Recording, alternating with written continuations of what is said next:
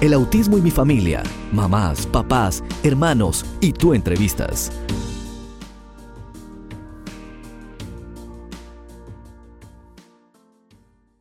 Contanos quiénes son esos que están por ahí. Eh, bueno, está, está mi esposo, Miguel, eh, Adriana, mi hija, de Miguelito y yo.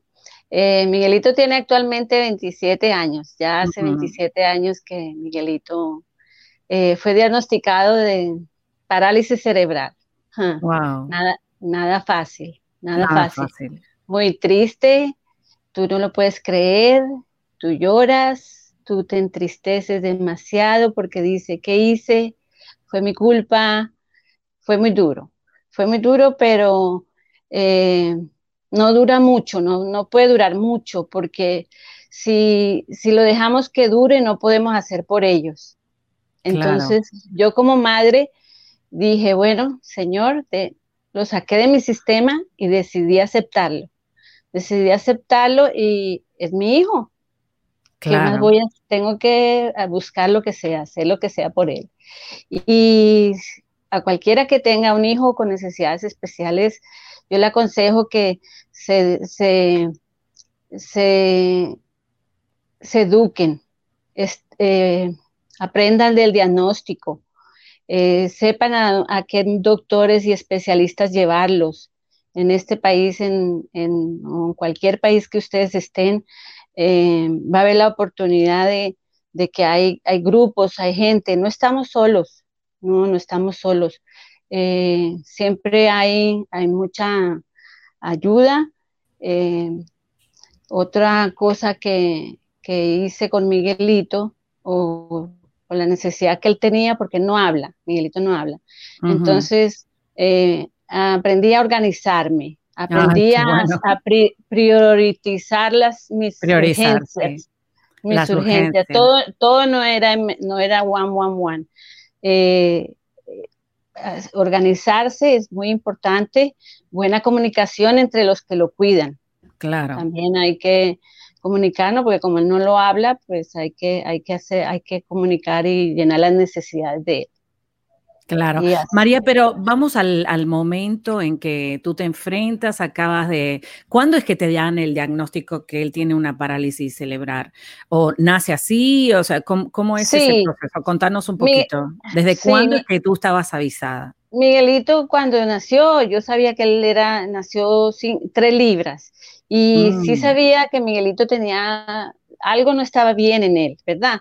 Pero yo lo llevaba a la clínica, en esa época era una clínica, y me decían, sí, que, que es la edad, que, es, que está muy, chiquito, que para allí para acá. No me acababan de dar la, el mm. diagnóstico exactamente. Hasta los seis meses, él, al fin, una doctora dominicana lo, lo, examina y, y le, me dice, señora Franco, este diagnóstico no, eh, este, mm, como está Miguelito eh, en el crecimiento que está o como se está desarrollando, no está, no es normal.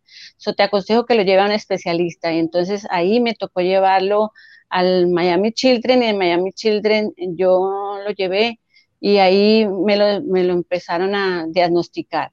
Y fue cuando un neurólogo dice que sí, que él tenía una mancha en el cerebro. Y sí, fue mm. parálisis cerebral.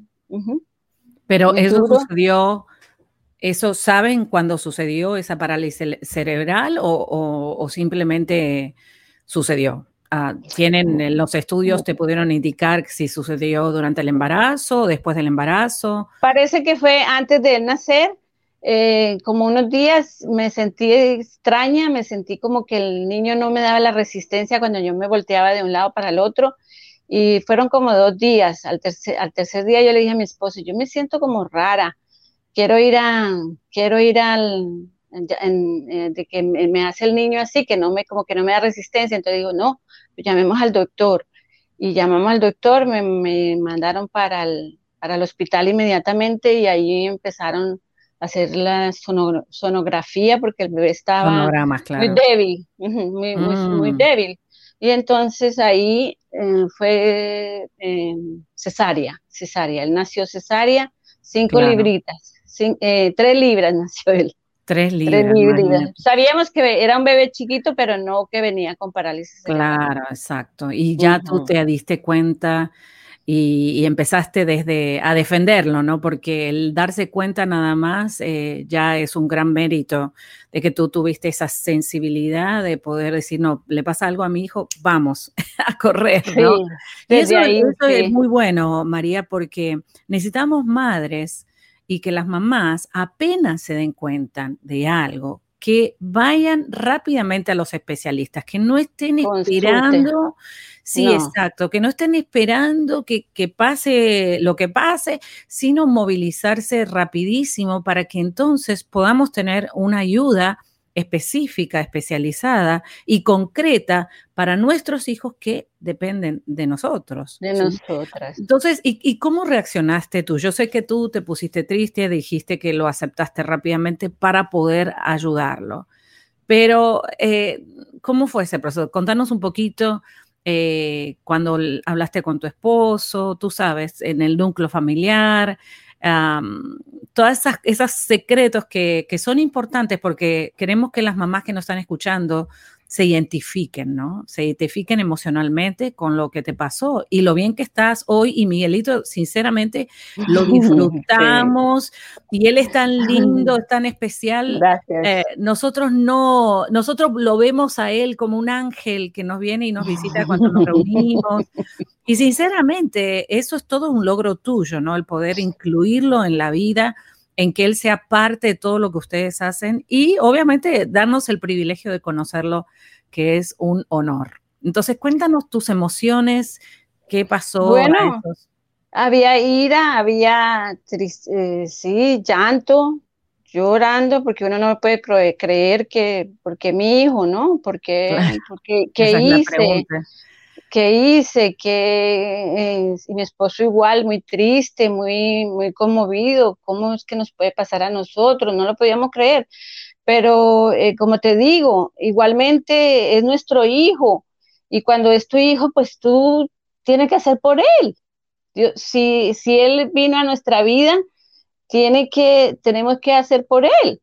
Y, nada, eh, igual como, como si fuera cualquier otro niño, tú si se enferma, te da fiebre, le da fiebre a tu hijo, también tú vas y buscas, ¿no?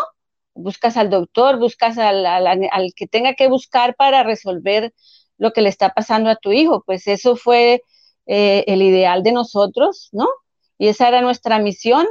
Y hasta ahora em, sí eh, sigo con ese ideal de, hacer lo que él no puede hacer, ayudarlo, eh, llevarlo a donde lo tenga que llevar, hacerle lo que le tenga que hacer. Claro, perfecto. Entonces, eh, la otra pregunta que te tengo, María, y, creo que es muy válida, ah, ¿cómo dijiste que te organizaste muy bien? Dentro de la organización que tuviste, era todo para poder, eh, pues, suplir las urgencias de la salud. ¿Cómo es un día tuyo, ¿no? O sea, ¿a qué te dedicas? Contale a la gente.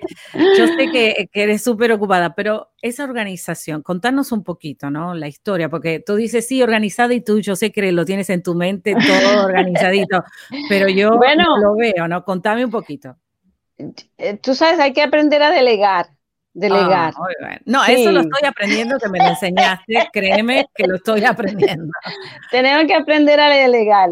Y, mi esposo ha sido grandemente muy parte de, esa organización. Él en, la mañana, por lo menos si el Miguelito tenía que ir a la escuela, teníamos que levantarnos a las cuatro y media de la mañana y él a bañarlo y mientras tanto yo a cocinar, a listar, porque tenía que irme a trabajar. Yo trabajo en Memorial West y tenía que irme a trabajar, entonces ya listábamos todo. Yo soy secretaria de, de, cuidados intensivos en Memoria West, ya hace 20 años. No dejé mi trabajo. Quiero mucho a Miguelito, pero quería tener que seguir, no sé, contactarme con vivir, no, claro, tu vida personal. Hacerme como personal, sí. Exacto, que eso también es muy importante. Muy importante. claro, claro. Y, y entonces, contanos un poquito cómo es la organización de un día tuyo. Te levantas, haces el desayuno, tu esposo baña a tu hijo, lo preparan para ir a la escuela y quién se lo sube al auto y quién lo lleva.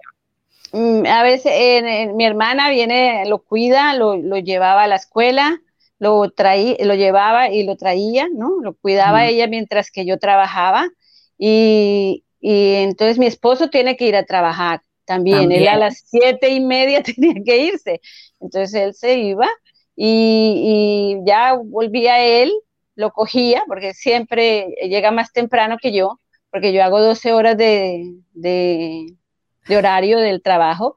Entonces él lo cogía, si ya estaba comido, estaba pues, comido, si no había que darle la comida y seguir ahí para allá, de cambiarle el, las, el, pamper, ponerle la pijama eh, y acostarlo y para volver a empezar al otro día. lo mismo. Y contame, dices que lo mandaban a la escuela. Eh, ¿Cómo le gusta ir a, le gustaba ir a la escuela? ¿Ya terminó la escuela? Sí, él hizo, ellos hasta, hasta 22 años mm, pueden ir a la, escuela, al, high school. Los dejan, los permiten ir hasta los 22 años. Él ya tiene 27, sí, hace ya cinco años que él terminó. ¿Y extraña la escuela? Sí, sí la extraño, pero, pero yo, él, es, él, él va a terapia, entonces yo le incorporo terapia y también teníamos una, un lugar ¿Qué que terapia hace Miguelito? Miguelito hace terapia física y ocupacional. Ah, eh, de hace muchos años con la misma terapista, porque uno se vuelve familia con otra familia porque toda la vida lo tienen. Así es, sí, qué cosa más linda, ¿no? Em, y terapia ocupacional, exactamente qué es lo que le trabajan, el motor fino, motor grueso, qué es lo que trabajan con él, por ejemplo, en una sesión de ocupacional. Bueno, como Miguelito mucho permanece en, la silla y él está muy contraído, es lo que tratan es de hacerle más bien como eh, stretching, porque él mismo no lo puede hacer él mismo no puede, sino él más se contrae, mucho se contrae pero las terapistas lo, que hacen más... foto. Ahí lo tengo, como está sentado en la silla de ruedas. Eh, no es una silla de ruedas, es un como un cochecito, ¿no? Un carrito. Sí, es una, es una silla de ruedas, pero es especial, hecha para él de acuerdo a su cuerpo. Mm. sí, y entonces se puede echar para adelante y para atrás, para que él, para que se le cambie la posición cada ciertas horas, porque ellos duran mucho tiempo sentaditos. Entonces, para evitar que se le desarrollen eh, úlceras o cosas en su piel, se le va haciendo el movimiento, se les va cambiando cada dos horas el, eh, con esa silla, ese tipo de silla. Cambian la posición. Qué bien. Y entonces, eh, pues, em, y ahora te acompaña a todos lados, que tú vas con esa silla a todo lado donde vas, María se lleva a su hijo, a su angelito Miguelito. yo le digo a la gente, yo le digo, perdón, yo le digo a la gente, bueno, si no puede ir Miguelito, yo no voy. Exacto. Pero está muy bien porque eres una mamá orgullosa de su hijo, no importa cuál es su situación de salud, sigue siendo tu hijo y él es lo más hermoso porque me imagino que Miguelito te ha enseñado muchísimas eh, enseñanzas, ¿no? Y creo que la más grande que nos enseñan estos ángeles hermosos es el amor, ¿no? Por eso que... El amor. El amor. El amor, sí, señora. Tienes que llenarte mucho amor con ellos y, yo creo que no solamente con ellos, ¿no? Sino con el, porque tengo otra hija. Y entonces ah. ese amor hay que, hay que dividirlo. Le voy a poner aquí la foto de, de, tu hija. Ay, mira qué bella están ahí las dos. Wow, están súper especiales. En una gracias. Qué, qué guapas. Lo, lo, que me gusta mucho, María, de que lo que tú muestras es esa alegría. O sea, hubo un tiempo para llorar, pero no lloraste toda la vida. O sea, obviamente hay momentos difíciles. No, nos podemos, claro. no nos puede quedar allá, no, no, no lo aconsejo porque eh, necesitamos una madre fuerte, necesitamos una madre cariñosa, necesitamos una madre que, que, que se cuida, Y entonces si me pongo a deprimirme, no la puedo ayudar a él ni a nadie, ni a mí misma. ¿Y por qué no nos das tres consejos para e, ese trabajo que hiciste en la experiencia, el mantener la familia unida? Que acá voy a poner una foto que me encanta. Mira aquí, ah, voy a ponerla adelante para que la veamos. Aquí todos juntos, mira qué lindo. Y, también se ve a tu hija orgullosa de su hermano, a su papá, mira la alegría, la sonrisa que tienen. Es impresionante, nada más que verlos, sinceramente da un gozo y una alegría, ¿no? Em, y eso creo que es muy válido. Mira acá, bendecidos, unidos por amor a Jesucristo y aquí parece que hicieron, aquí era una actividad. Christmas. Ah. Pijama party, ¿no? Pijama party. Pijama party y él también estaba en su pijama, mira. O sea que tú acomodas a todas las situaciones y lo haces ir acorde a lo que se está pasando. Pero volviendo a los consejitos, que no me quiero perder ninguno, nos das tres consejos eh, que así tú sabes como mamá, como una herencia que nos dejes, ¿no? Bueno, mira, en la vida, en toda la experiencia que tengo, te voy a dar estos tres consejos que si los llevas a cabo vas a poder mejorar ciertas áreas. Contanos, María. Bueno, primeramente, eh, a mí me ha ayudado mucho, mucho, es eh, la palabra de Dios. La palabra de Dios es la que me ha fortificado, la que me ha dado fundamento con mi familia. Y yo le aconsejo a, a cualquier persona que no tengan hijos con necesidades especiales, pero eh, el fundamento de una familia es estar unidos en Cristo, unidos en su palabra, creyéndole, entendiendo eh, cuál es el propósito de nosotros en la tierra.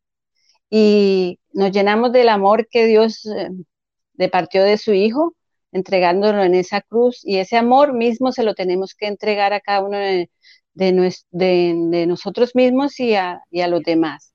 Esa es una cosa muy valiosa que me ha sido lo más fundamental creo que ha sido eso, el poder llevar mi vida eh, más, más tranquila, con amor, en paz, ¿no?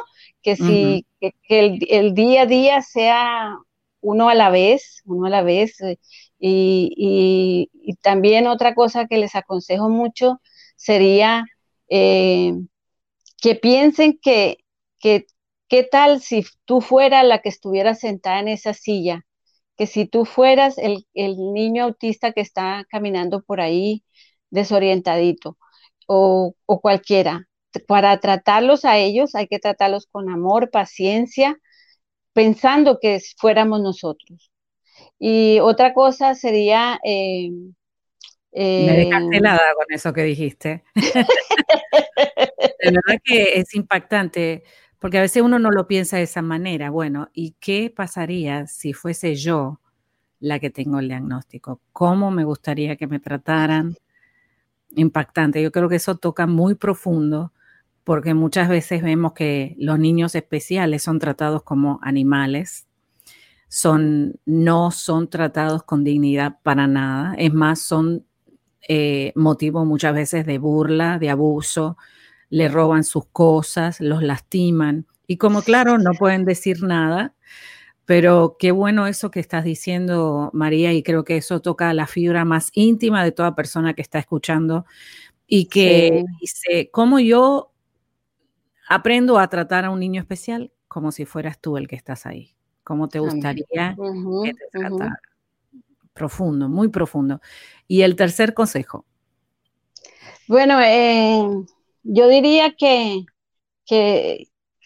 sí, eh, la familia, eh, eh, yo diría que no solamente para las madres con necesidades especiales, sino para todas las madres que tienen sus hijos para que los aprendan a amar y a respetar y a tratar bien.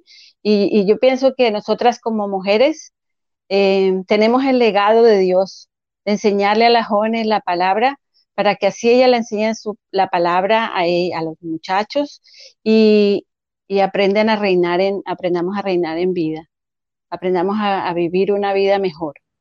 Ah, eso yo sería la fundamental. eso, pero ahora trasladas la fe a poder dejarle a, a, la próxima generación, ¿no es cierto? O sea que tú a Miguelito le enseñas la palabra. aunque él no te pueda responder con palabras, ¿sí? Tú sabes que su espíritu está recibiendo el recibiendo. mensaje. Claro, recibiendo el mensaje, no solo el mensaje, sino el poder que contiene el mensaje y la fe tuya porque él está así tan bien y lo vemos tan lindo y sonriente y socializando dentro de sus capacidades con todo el ambiente donde tú le permites ir eh, por tu fe. Obviamente tu fe que obró por tu amor, o sea, porque el amor obra, la fe obra por el amor. O sea, si yo no tengo amor, no puedo obviamente tener fe. la fe viene cuando yo amo, ¿sí? Y cuando yo amo y me duele lo que a la otra persona le sucede, entonces pongo en acción la fe.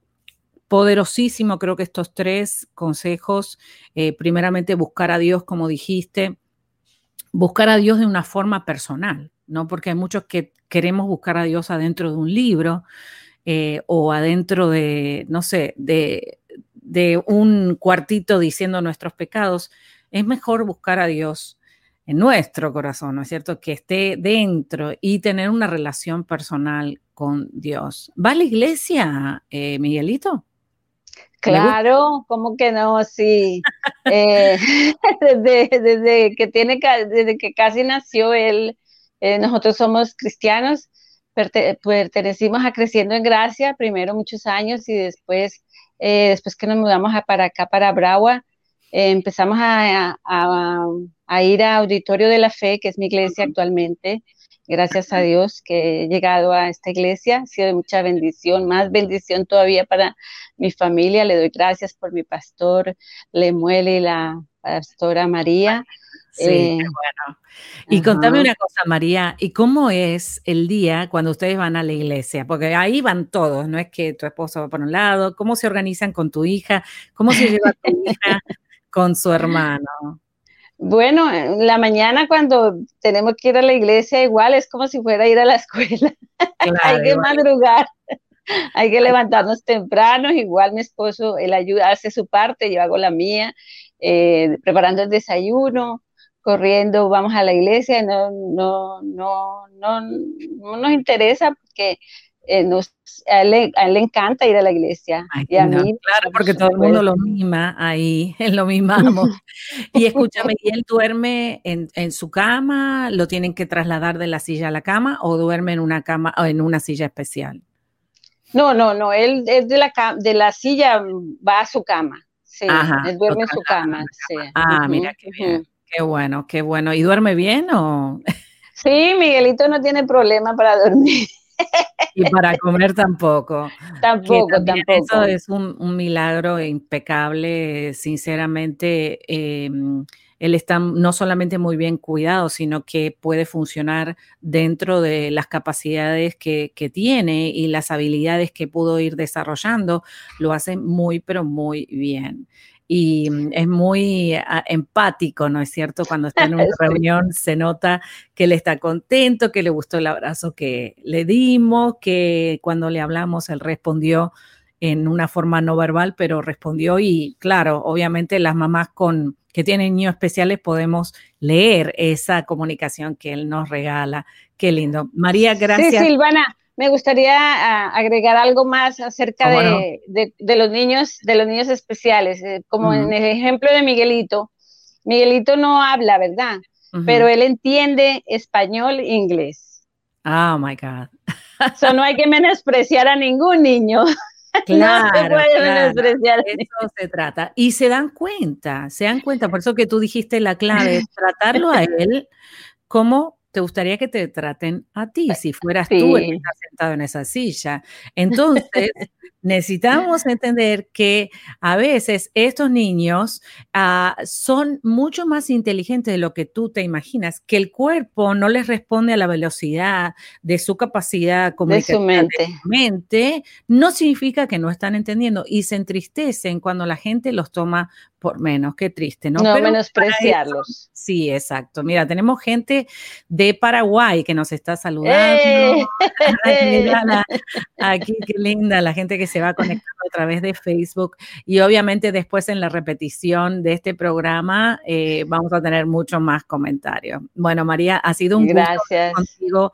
Gracias por tu tiempo, por haber compartido todos esos hermosos testimonios que tiene y a tu bella familia.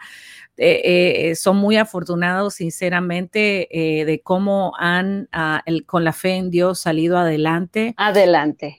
Sí, adelante. Eso más que, vencedores, más que triunfadores. Sí. más que vencedores. Bueno, muy bien. Si se quieren contactar contigo, debajo del video pueden dejar un comentario y así escriben para que María les dé algún consejito de otras cositas que le podemos preguntar, que ella es una experta.